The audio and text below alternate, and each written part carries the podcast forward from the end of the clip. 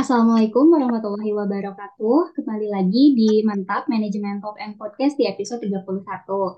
Eh, kali ini kita akan membahas mengenai motivasi dan tips kuliah untuk menjadi mahasiswa yang produktif dan juga berprestasi. Eh, nah, untuk teman-teman yang ingin tahu mengenai apa saja sih tips-tips dalam perkuliahan, terus biar kita juga jadi mahasiswa yang berprestasi, tapi kita juga nggak lupa untuk menjadi mahasiswa yang produktif. Nah, di sini kita akan membahas bagaimana tips perkuliahan, bagaimana tipsnya untuk belajar sambil produktif gitu ya. Terus kita juga cara memanajemen waktu dengan sebaik mungkin. Nah, eh, di sini aku nggak sendiri ya tentunya teman-teman. Di sini aku sama eh, narasumber kita yaitu Teh Mutia. Langsung aja ya Teh. Eh, dari kabar dulu nih, gimana Teh Teh kabarnya? Alhamdulillah baik. Kalau Iklim gimana kabarnya? Alhamdulillah sehat juga Teh. Ya, eh, pasti udah pada tahu semua ya, untuk tahun lulusan kemarin itu Teteh sebagai lulusan terbaik ya Teh ya. Eh, nah, gimana sih Teh perasaan Teteh eh, ditetapkan sebagai lulusan terbaik? Eh, ya, eh, Alhamdulillah sih ya dapat predikat tersebut karena sebelumnya emang nggak expect juga nggak nyangka dapat bakal dapat gelar itu gitu lulusan terbaik. Cuman perasaannya kaget sama seneng juga sih. Alhamdulillah. Alhamdulillah ya Teh. Eh, Ya. terus kan kita juga tahu ya Teh, Teteh ikut perkuliahan, iya, eh, dan lulus di tiga setengah tahun. Terus juga Teteh ikut eh, dan aktif di organisasi. Nah, gimana sih cara Teteh buat ngebagi waktunya antara perkuliahan, organisasi, dan juga bisnis Teteh nih? Hmm. Oke, Kalau misalkan tentang bagi waktu, yang pertama kita harus tahu dulu nih skala prioritas kita. Kayak misalkan apa sih yang paling urgent, eh, tergantung dengan tingkat kepentingannya. Yang kedua juga kita buat jadwal nih, buat jadwal kayak misalkan 4 jam buat akademik, misalkan beberapa jam buat organisasi, sama beberapa jam buat eh, bisnis. Itu tuh ngebantu banget buat kita tahu gitu, oh eh, udah deh eh, waktu untuk se- dalam sehari itu bisa buat ini, ini sama ini gitu. Jadi kita fokusin terkait hal tersebut. Terus kalau misalkan ada waktu luang, coba gitu diisi sama hal-hal yang kayak buat akademik kayak tugas, ada buat minggu depan nih, disicil dulu sedikit-sedikit. Nanti misalkan eh, ada minggu depan kegiatan buat organisasi. Jadi eh, dalam ini tuh tabrakan gitu antara organisasi sama akademik. Jadi bisa fokus satu-satu. Itu sih Teh. Wah, keren banget ya teman-teman. Itu termasuk tips juga ya untuk kita memanajemen waktu sebaik mungkin. Ya. Ternyata Teh Mutia itu bisa membagi waktu, kayak misalnya tadi untuk perkuliahan 4 jam. Nah, itu bisa kita ikutin ya teman-teman, luar biasa sekali. Eh, terus Teh, tips perkuliahan gimana sih biar Teteh tuh, eh biar kita tuh bisa kayak Teteh gitu Teh, Eh, lulus di tiga setengah tahun. Mungkin tips kuliah supaya lulus cepat mungkin ya. Yang pertama, eh, tekad sih. Karena kebetulan pas aku masuk kuliah, itu memang udah punya tekad pengen lulus cepat atau lebih awal sama tiga setengah tahun. Yang kedua, kita itu kayak eh, coba eh, awal semester tuh udah dimaksimalin. Kayak misalkan buat IPK. Maksimalin, konsisten, atau bahkan tingkatin gitu. Karena supaya nanti kita bisa eh, ambil maksimal SKS. Itu kalau nggak salah 24 SKS ya. Yang ketiga, kita juga bisa ambil mata kuliah atas sama ambil semester pendek. Jadi mempercepat studi lah ya. Terus kalau misalkan ada penjelasan dari dosen nih, coba dicatat hal-hal yang pentingnya. Kenapa? Karena catatan itu sebagai pengikat ilmu lah, supaya kita kalau misalkan lupa nih kan gak selamanya otak kita juga ingat gitu ya.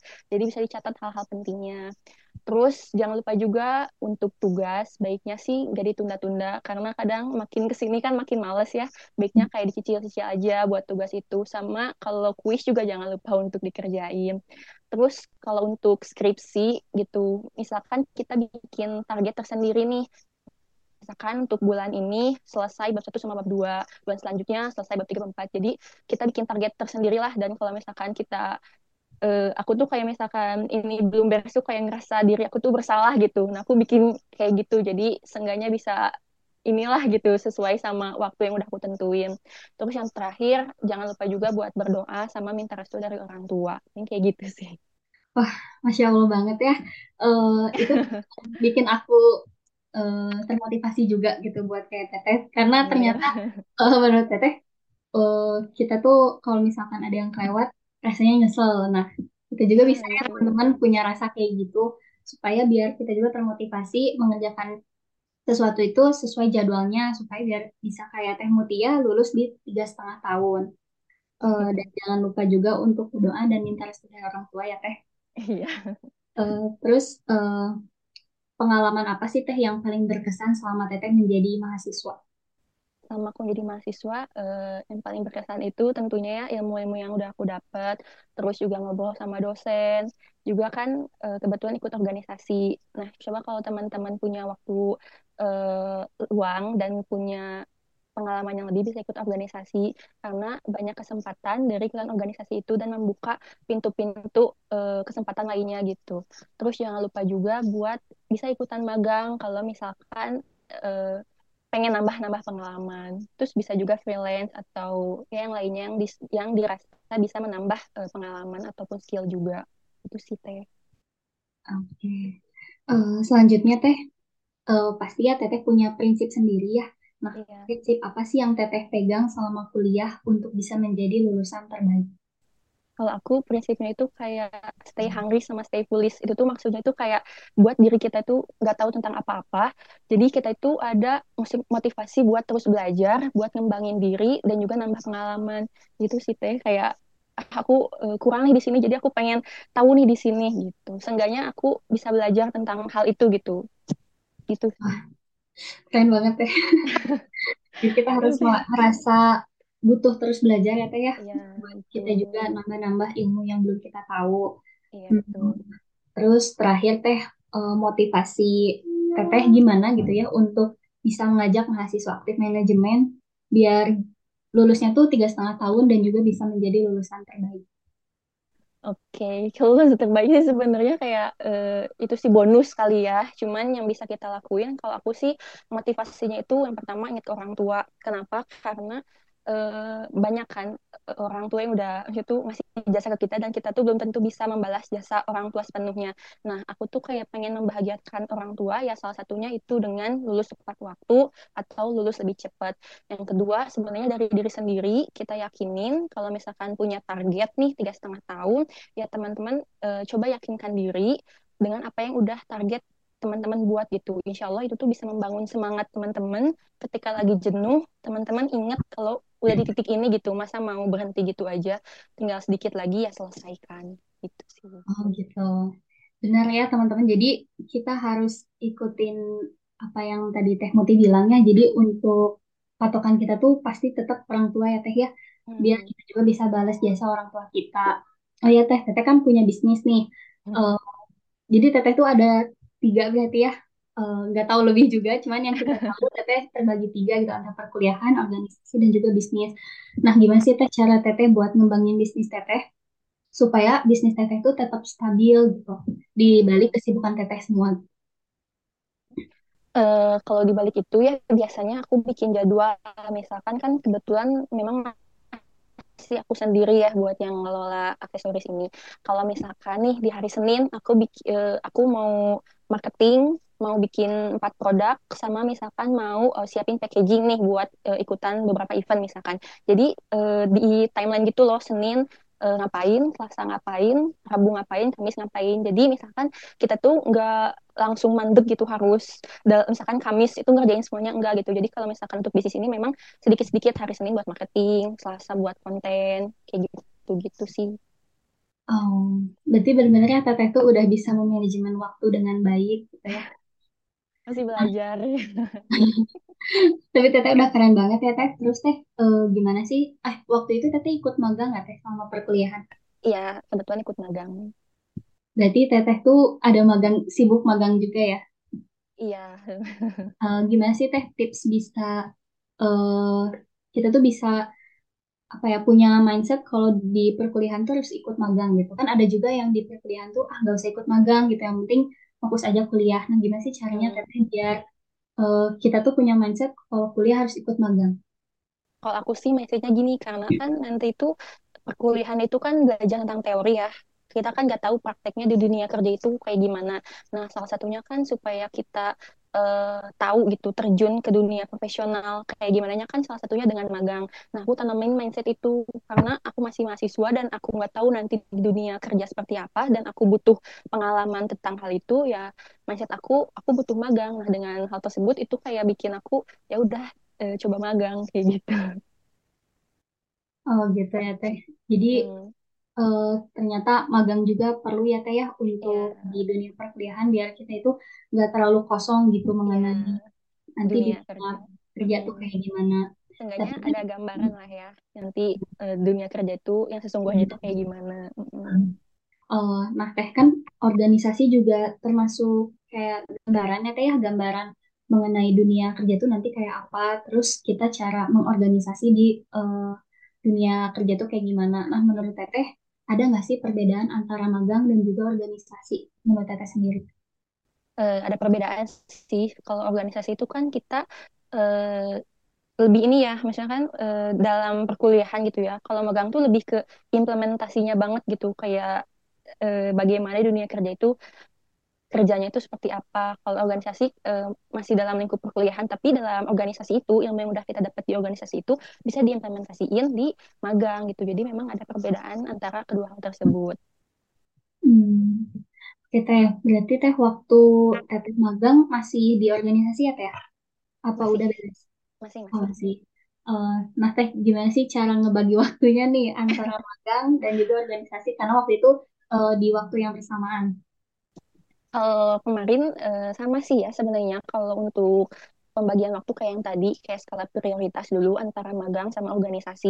Kalau misalkan eh, memang untuk magang ini eh, apa namanya tuh butuh dikerjain cepat gitu ya tugas-tugasnya. Misalkan aku obrolin dulu sama teman-teman yang di organisasi, aku kerjakan dulu gitu hal-hal yang memang aku but eh, aku perlu kerjain. Terus nanti aku komunikasiin ke teman-teman organisasi aku. Nanti biasanya kayak misalkan kita juga saling backup gitu. Nggak maksudnya tuh nggak langsung eh, bagian aku hilang aja enggak jadi kayak misalkan kita juga komunikasiin gitu ke teman-teman organisasi. Jadi ya pertama kita bikin dulu skala prioritasnya. Yang kedua kita eh, atur gitu berapa untuk magang nih misalkan sampai sore. Sisanya baru nanti kita eh, sambil komunikasi sama teman-teman organisasi. Kayak gitu Oke Teh, berarti itu tipsnya ya teman-teman gimana cara membagi waktu antara magang dan organisasi dalam waktu yang bersamaan. Nah, tapi Teh, Teteh pernah nggak sih ngerasa kesulitan gitu antara perkuliahan, bisnis, magang, dan juga organisasi? Pasti kan Teh eh, pernah gitu ya sekali-kali Teteh ada kesulitannya. Nah, menurut Teteh kesulitannya apa sih? Eh, ya sulit ya kadang karena eh, misalkan di magang duh lagi eh, ada nih kerjaan terus eh, ada organisasi kegiatan organisasi terus misalkan ik- ikutan event bisnis. Cuman karena eh, aku orangnya gregetan juga gitu ya jadi kayak dicicil aja gitu. Kalau misalkan untuk bisnis ya udah eh, sedikit-sedikit. Nanti pas hari hanya ya aku nggak akan terlalu capek juga karena udah aku persiapkan di awalnya. Terus untuk magang juga eh, itu kan misalkan deadline-nya tuh eh, untuk misalkan megang magang itu langsung tuh di hari H itu kan ngerjainnya. Jadi prioritas, eh, prioritasin magang dulu, baru untuk yang selanjutnya ke, eh, ke organisasi. Jadi kayak kita atur-atur misalkan sehari 24 jam ya, berapa jam buat ini, ini, sama ini. Kayak gitu sih. Oke Teh, berarti Teteh juga pernah mengalami kesulitan ya Teh. Eh, kan eh, kesulitan udah ada teh nih. Tapi teteh pernah nggak sih teh dalam satu waktu teteh merasa kayak, eh, aduh capek banget nih. Kalau nggak teteh ngerasa kayak eh, satu waktu itu teteh terpuruk atau mungkin nggak pernah ya teh. Cuman pernah sih teteh hampir mendekati ke eh, keterpurukan itu gitu. Terus cara teteh untuk semangatin teteh lagi gimana gitu. Ada sih pasti mungkin jenuh kali ya, kayak aduh capek ah lama-lama kayak hmm, capek banget gitu. Cuman kalau dipikir-pikir lagi kayak eh, yang pertama ya tekad itu kayak udah sampai sini masa eh, mau diem gitu aja, mau hilang gitu aja. Kan sayang gitu, belum tentu juga orang lain punya kesempatan yang sama juga kayak yang eh, kita lakukan. Jadi ya kalau kayak gitu selalu ingat lagi apa yang udah aku lakuin ke belakang sama ya udah maju lagi gitu. Toh ntar eh, toh satu langkah lagi, dikit lagi gitu. Jadi sayang kalau nggak dilanjutin gitu. Oke, berarti pernah ya teh sampai terpuruk banget mah enggak. Cuman kayak rasa jenuh itu pasti ada ya teh ya tiap orang. Meskipun kita udah semangat gimana juga pasti ada rasa jenuhnya. Eh, Oke teh, Eh, terakhir nih teh, uh, kata-kata motivasi Teteh untuk mahasiswa aktif manajemen gitu. Uh, quotes lah Teh dari Teteh gitu untuk didengerin sama manajemen. Mm, uh, mungkin kalau untuk motivasi buat teman-teman mahasiswa manajemen, kalau misalkan ada peluang ataupun kesempatan, coba diambil gitu, mau itu perlombaan ataupun tawaran yang lainnya, sekiranya itu bisa menambah pengalaman ataupun skill, coba ambil aja. Karena kan terkadang kesempatan itu nggak datang dua kali ya, dan itu menambah pengalaman dan juga menambah skill kita, mah kenapa nggak kita coba juga gitu. Dan mungkin kalau aku sendiri ya, aku mindsetnya kayak, eh, aku nggak tahu apa-apa, jadi aku harus uh, tahu atau aku, aku harus belajar tentang hal itu yang bisa menambah pengalaman aku sama uh, skill aku gitu. Mungkin itu sih kata-kata motivasinya. Apalagi yang masih maba-maba nih, uh, peluangnya banyak banget gitu. Sebagai mahasiswa kayaknya masih banyak banget kesempatannya ikutan inilah itulah. Coba dimanfaatkan sebaik-baik sebaik-baiknya aja. Kalau ikutan perlombaan pun nggak perlu menang. Sekiranya itu kita udah lakukan yang terbaik aja, udah melakukan yang terbaik, yaitu menambah pengalaman dan skill, ya coba aja gitu. Oke, teman-teman itu uh, motivasi ya atau kata-kata dari Teh Mutia untuk kita. Dan juga tadi katanya untuk maba nih masih banyak kesempatan yang bisa kita ambil mm -hmm. uh, selagi kita uh, maba gitu ya sebelum naik lagi semesternya. Jadi kita yeah. uh, gunakan sebaik mungkin semester awal-awal kita untuk bisa nambah nilai ya Teh. Iya, apalagi kan semester uh, nanti semester 5 6 kan makin ini ya uh, mata kuliahnya makin sulit. Nah, coba di awal-awal semester IPK-nya dikonsistenin, terus ikutan uh, kesempatan itu lumayan sih buat bekal-bekal selanjutnya. Oke, okay. jadi untuk semester-semester awal tuh uh, buat kita kesempatan nambah uh, nilai ya teh ya, terus nanti yeah. semester naiknya lagi baru na nambah pengalaman lagi ya teh. Iya, magang hmm. organisasi bisa lah hmm. itu. Jadi teman-teman yang masih takut nih untuk ikutin organisasi, katanya takut mengurangi nilai atau gimana, kita bisa nyontoh teh nih tadi cara manajemen waktunya sebaik mungkin, gimana cara ngebagi waktu antara organisasi, magang, bisnis, dan juga perkuliahan, biar bisa uh, lulus tiga setengah tahun nih, meskipun ikut organisasi, kita muti, tapi tetap bisa mengejar nilai sebaik mungkin dan juga lulus di tiga setengah tahun dan menjadi lulusan terbaik. Paling segitu aja ya Teh ya untuk perbincangan kita uh, kali ini di Mantap episode 31 uh, aku ngucapin terima kasih banyak teh udah menjadi udah mau menjadi narasumber di Mantap episode 31 kali ini. Link sekian aja dari Mantap kali ini. Assalamualaikum warahmatullahi wabarakatuh.